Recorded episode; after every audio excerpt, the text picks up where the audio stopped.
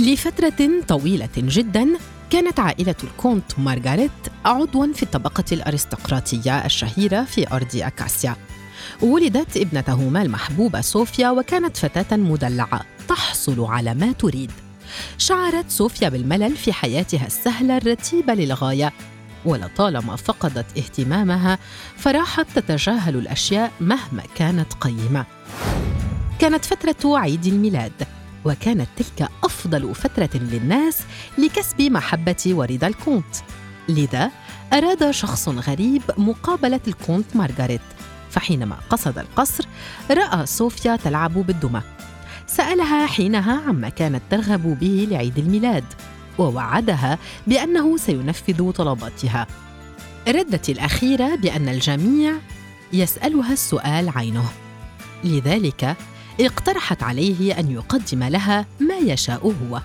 جعلت صوفيا الرجل يشعر بالحرج الشديد لذلك غادر القلعة فوراً. أتت الكونتسة والدة صوفيا للاطمئنان عليها. فإذ بها تتفاجأ بصوفيا الصغيرة وملامح الحزن على وجهها. فسألتها عن السبب. حتى ردت الطفلة بأنها سئمت من مقابلة الناس الذين يعيدونها بشراء هدايا مميزة لها بمناسبة عيد الميلاد.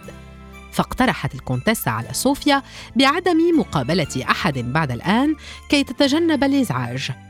اشتكت الفتاة لوالدتها عن أنها لا تشعر بأهمية عيد الميلاد ولماذا هو مميز جدا بالنسبة للجميع كونها تملك الألبسة والألعاب التي تتمناها؟ من الصعب على صوفيا أن تعرف مدى روعة عيد الميلاد لأنها عاشت بالفعل في بذخ. تساءلت الأم عما ستفعل الآن. حتى طلبت من صوفيا ارتداء ملابسها للخروج والذهاب إلى الكنيسة. في البداية كانت صوفيا عنيدة ومع ذلك كان عليها الانصياع فورا لأن الكونتسة كانت صارمة وحازمة باتخاذ قرارها. في الكنيسة بينما كانت تنتظر والدتها من الملل رأت صوفيا فتاة صغيرة تكاد تكون في مثل عمرها. وكانت هذه الفتاة تلقي التحية على الجميع. وتطلب من النساء إذا كان بإمكانها أخذ الأشياء المستعملة لديهن لعلها تعيد استخدامها أو ارتداءها. ضحكت النساء وسخرن من الفتاة المسكينة. حتى قمن بطردها بعد رفضهن مساعدتها. كل الناس نظروا إلى الفتاة الفقيرة بشك وسخرية وتجاهلوا طلبها للمساعدة. ابتعدت الصغيرة عن الكنيسة بخيبة وحزن. وكانت في تلك الأثناء تتساءل صوفيا عن سبب طلب تلك الفتاة لألبسة قديمة فكانت تسأل نفسها عما إذا كانت الفتاة تلك ستعيد استخدام الأشياء القديمة وارتدائها. وعندما أتت السيدة مارغريت أخبرتها صوفيا بالقصة الكاملة فما كان بالكونتسة الأم إلا أن أخبرت ابنتها صوفيا عن تلك الفتاة التي تدعى سمر. وشرحت لها كم هي لطيفة وبأنها تحضر إلى القداس لتصلي. حتى أن الكونتسة نسيت مرة أغراضها على المقعد فلحقت بها سمر وأعادتها إليها على الفور. سمعت صوفيا القصة وتأثرت وبناء على إصرارها قبلت الأم العودة إلى الكنيسة في الغد واللحاق بسمر لرؤية ما يحدث معها ولماذا تطلب الأشياء القديمة. أصرت صوفيا على القدوم إلى الكنيسة مبكرا في اليوم التالي. وكذلك حصل. واختبأت هي وأمها وراء جدار وما كان إلا قليل من الوقت حتى قدمت سمر وسألت الموجودين بأدب عن تقديم ما يملكون من أشياء قديمة لها. وفيما احتقرها البعض قدم لها البعض الآخر بضعة أشياء قديمة. وبالرغم من ذلك كانت جدا سعيدة. تعبت سمر وقررت الجلوس على المقعد الخشبي حتى وجدت حقيبة قماش فاخرة فيها نقود. وقررت إعادتها لمالكها.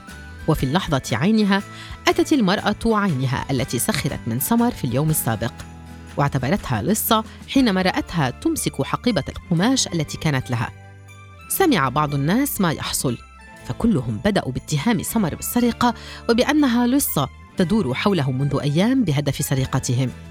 شعرت سمر بالخوف ونظرت إلى الناس من حولها وراحت تشرح لهم كيف وجدت الحقيبة على المقعد. بكت لأنها مظلومة. وعندما حاولت تبرئة نفسها جاءت صوفيا ووالدتها وشرحت صوفيا كيف الجميع أساء فهم سمر. وأكدت الكونتسة معتبرة أنها شهدت كل شيء هي وابنتها. صدق جميع من كان موجودا ولم تستطع المرأة الغنية فعل أي شيء فغادرت على الفور. شكرت سمر صوفيا والكونتسة وكانت ممتنة لهما. تعرفت صوفيا إلى سمر ولعبتا معا حتى اقترب الليل. فقررت الكونتسة اصطحاب سمر إلى منزلها. وعندما وصلوا تفاجأت صوفيا ووالدتها بمشهد الثياب القديمة الكثيرة الموجودة في منزل سمر. فسألت صوفيا عن سبب وجود كل تلك الألعاب والأشياء. قامت سمر بتفسير ما تفعله لصوفيا.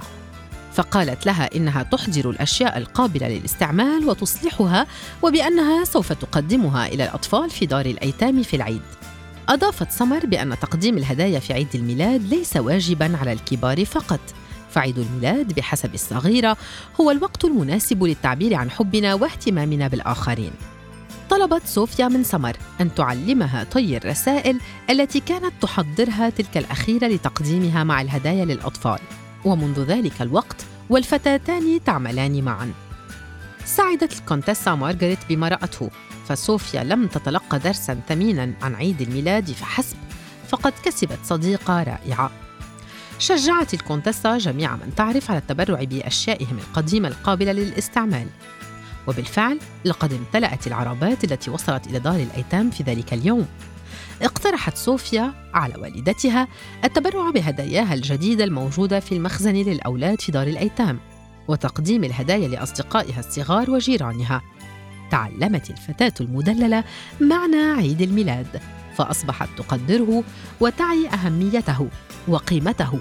ففرحت الأم بذلك وتحمست لهذا العيد.